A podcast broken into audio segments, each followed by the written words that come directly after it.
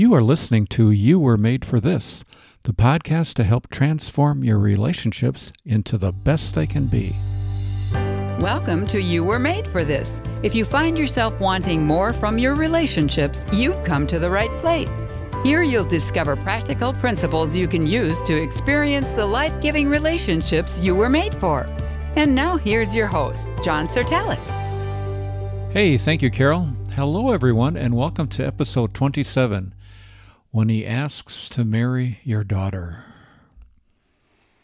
We knew it was coming. Our 22 year old daughter, Jennifer, had already told us they were planning to get married. So the priority mail letter I received from her boyfriend, Tim, inviting me to breakfast, was a tip off the size of Mount Rushmore. They were both coming to town for Thanksgiving and he wanted to meet me the day after. Our Thanksgiving went well.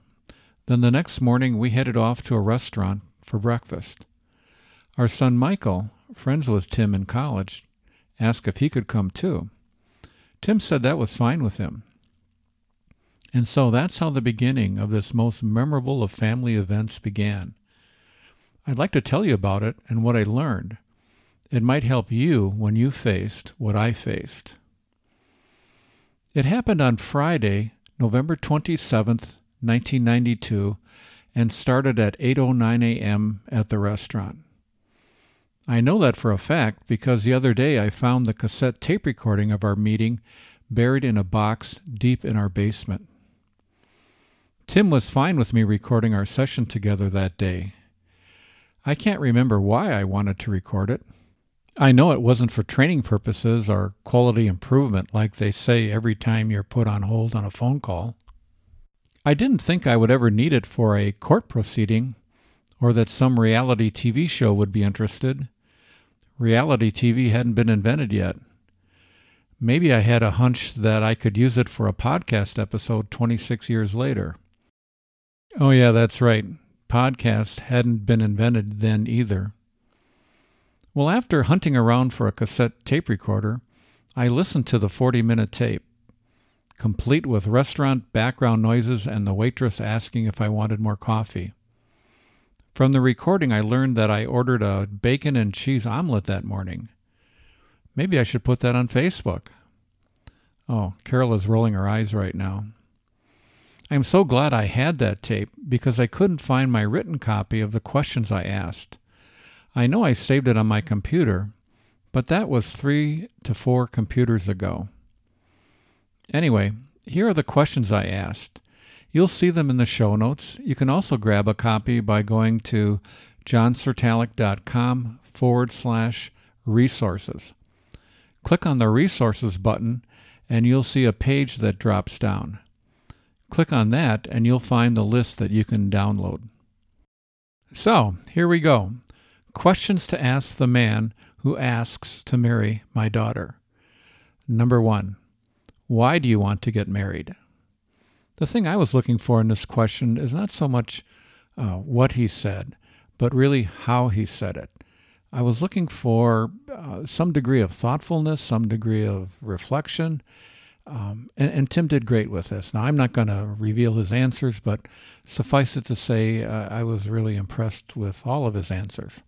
So that's the first one. Why do you want to get married? Number two, why do you want to get married now?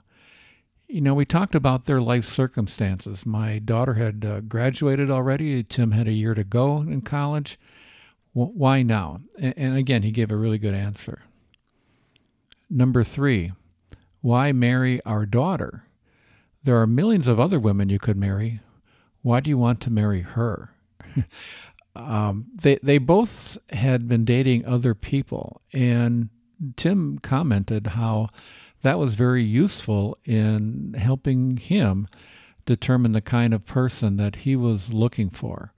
And it certainly was true with, with Jennifer too. I, I just thought that was a great answer. And they both dated really fine people, just that they weren't weren't quite a match. So that's number three. Why marry our daughter? Number four, how do you think our daughter will benefit from marrying you? How will you compliment her? you know, what does he see as his strengths uh, going in going into the marriage, and how's that going to bene- benefit our daughter? Number five, how do you think you will benefit from spending the rest of your life with our daughter? You know, I wanted to see what, what he saw as as a benefit to him from marrying Jennifer. Number six, how do you plan to be a leader for our daughter? How will you lead? I imagine that if you would ask a lot of guys this question, they wouldn't have the foggiest clue. But but Tim did, and he had a, really great answer uh, for that because I wanted, you know, my my goal was really I wanted my daughter to marry someone who would be a leader in their family, where he would wear the pants uh, of the family and not our daughter. Number seven. Picture our daughter weighing 50 pounds more than she does now. How will you deal with that? Now, Jennifer is as skinny as a rail. I mean, she's really quite thin. But we all know that as we age, that doesn't always last. Uh, for her, her though, it has. And, and he gave a great answer, too. He wasn't just looking at her as some beauty queen. Uh, he knew that that was possible, and if that changed, he would be he would be okay with that. Number eight, what are the specific things you like about our daughter?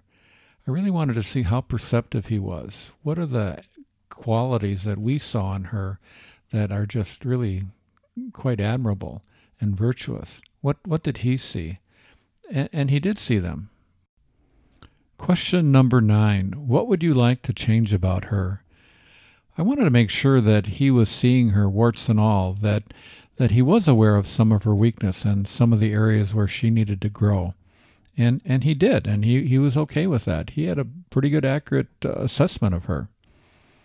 So that was number 9. What would you like to change about her? Question 10 is what are the things that you and our daughter pretty much agree on? And there were many, many things that they agree on. Uh, he just convinced me that there was a great deal of compatibility between the two of them. Number 11, what are the things that you and our daughter disagree about? And there were a few of those things. Number 12, when you and our daughter disagree about something, how will you solve that disagreement? And he gave a really good answer for that, too. Number 13, how do you think a wife should be submissive to her husband? What does that mean to you? you know, I I wanted to to make sure that he wasn't looking at her as someone that would cater to his every whim without ever questioning or challenging him. Uh, that that she truly would have a voice in their marriage, and uh, that he didn't look at her as just some you know piece of property that he could manage. And uh, it was entirely opposite. He gave he gave a great answer uh, for that about that whole uh, submissive issue. Number 14. When it comes to decision making in your marriage, how much input do you think our daughter should have in that process? And there too, again, I was looking to make sure that he saw her as uh, someone having a voice in their marriage. Number 15. There's a passage in the book of Ephesians that says that husbands are to love their wives as Christ loved the church. What does that mean to you? and you know he seems to, he seems to know what that means and again another pretty good answer number 16 what about kids how will you raise your children he as i recall he talked uh, talked about how he was raised and how jennifer was raised and how that was quite similar and so they saw uh, raising kids as being similar to how they were raised and then finally, the, the last question I asked is what kind of relationship do you want to have with your in laws? And that was really quite interesting to me as I listened to it on the tape because I had forgotten about it. But he was, he was very diplomatic. Uh, basically, he said, and very wise, he said, um, uh, we want to we want to hear input, but when we make a decision, we want our decision respected. And I saw that played out in the 26 years that they've been married. Uh, that you know uh, occasionally they would ask for advice lots of times they didn't and when they made decisions and there were very very few that we didn't agree with. Uh, we, we had to keep our mouth shut. And i think that's one of the hardest jobs of being the parent of a of an adult child is is knowing when to when to speak and when to be quiet. And most of the time it's it's to be quiet. And that can be quite difficult at times. So there you have it the 17 questions that you can ask the man who wants to marry your daughter. And again, you can find them at johncertalic.com forward slash resources. Now, if you happen to have a daughter or, or a son for that matter, you could benefit from what I learned when Tim asked for permission and my blessing to marry our daughter. Here's what I learned. First of all, I learned about the strength of character of my future son in law. I learned how he felt about traditions. I, I learned to the extent he wanted to have a relationship with us and what he desired in that relationship. I learned he was willing to put up with what must have been the most awkward of meetings for him, all because he loved my daughter and was willing to do this for her. Secondly, I learned that my daughter, in her choice of a mate, still hung on to the values by which she was raised. I never took this for granted, for I know it's not unusual for people her age to reject the values they grew up with. This wasn't the case with Jennifer, and this was just very encouraging to me. A third thing I learned through this meeting with Tim was that uh, it is a great honor and privilege to be the father of a 22 year old woman. I learned I still had a role to play in my daughter's life, no matter how old she is. And in the years since, I've, I've seen the same thing, which I greatly appreciate. Number four, I learned that Jennifer's brother, our son Michael, wanted to be involved, to be part of this important family event in the life of his sister, that he had some skin in the game too. Either that or he wanted a free breakfast. Number five, I learned that by asking difficult but important questions, it gives a father hope for his daughter's future when those questions are answered well. And it did in this case. It gave me confidence that their marriage had a really good chance of succeeding. And lastly, number six, I learned that more than permission to get married, your children on the verge of marriage want your blessing too. You know, that's what Tim asked for. He asked not just for permission to marry Jennifer, but he also wanted our blessing on their marriage. So it's important to look for ways to do that.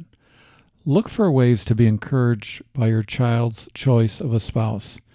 It will help them both get off to a good start. They've been married 25 and a half years now. When I listened to the tape of our 1992 breakfast conversation the other night, I appreciated that Tim is the same person today in character he was 26 years ago. Janet and I are so grateful for that fact, especially since we have friends who have had just the opposite experience, where their daughters married men who turned out to be not what they seemed to be before the wedding. We are so blessed. Thank you, Tim. Now, before I close, Here's the main takeaway from today's episode, our show in a sentence. Look for reasons to bless the choice your daughter makes in the man she will spend the rest of her life with in marriage. Well, how can you respond to today's show? You know, you, you never know if your kids will marry or not. You know, most will. To prepare for your kids who do marry, it's never too early to start praying for their spouse and how they are being raised right at this moment. When we marry, all of us bring some baggage into the marriage. Pray for your child's future spouse that their baggage will be a small carry on you can store under the seat in front of you, rather than a steamer trunk that takes up half the space in the cargo hold. You can help your children now, even if they just started school by helping them evaluate their choice of friends. Help them to see what you see. Help them to see what they can't see. Help them to decide over time what's important to them in relationships. Help them to know how to break off a friendship when it's appropriate and also how to start a new one. And most importantly, you know, if you forget everything else of this podcast, I want you to remember this, and that is help your children to see who brings out the best in them and who brings out the worst. It's such an important criteria not only for friendship, but also for marriage. I want my kids to marry someone who brings out the best in them, not the worst.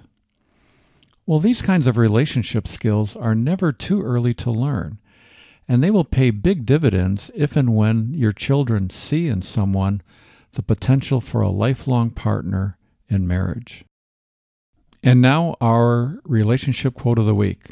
It's about questions, which has been the topic of today's episode. A prudent question is one half of wisdom. A prudent question is one half of wisdom. I really like that comes to us from Sir Francis Bacon. Yeah, he must be the guy they named that omelet after that I had when Tim and I got together. That cheese and bacon omelet. Sir Francis Bacon. A prudent question is one half of wisdom. Well, I'm glad you listened in to today's episode. I mentioned briefly in passing in an earlier episode about the list of questions I asked our daughter's husband to be. One of our listeners, Terry, asked if I would do an episode on this topic. So thank you, Terry, for that suggestion. I've gotten other ideas from other people on relationship topics as well, and I'll be getting to them in future episodes. So, Randy, please be patient with me. Uh, your suggestions will be coming up soon. And I'd like to hear from the rest of you with relationship topics you'd like to see addressed in the show. Finally, remember in the days ahead what you were made for. You were made for life giving, fulfilling relationships. We're here together to learn how. See you next week. Goodbye for now.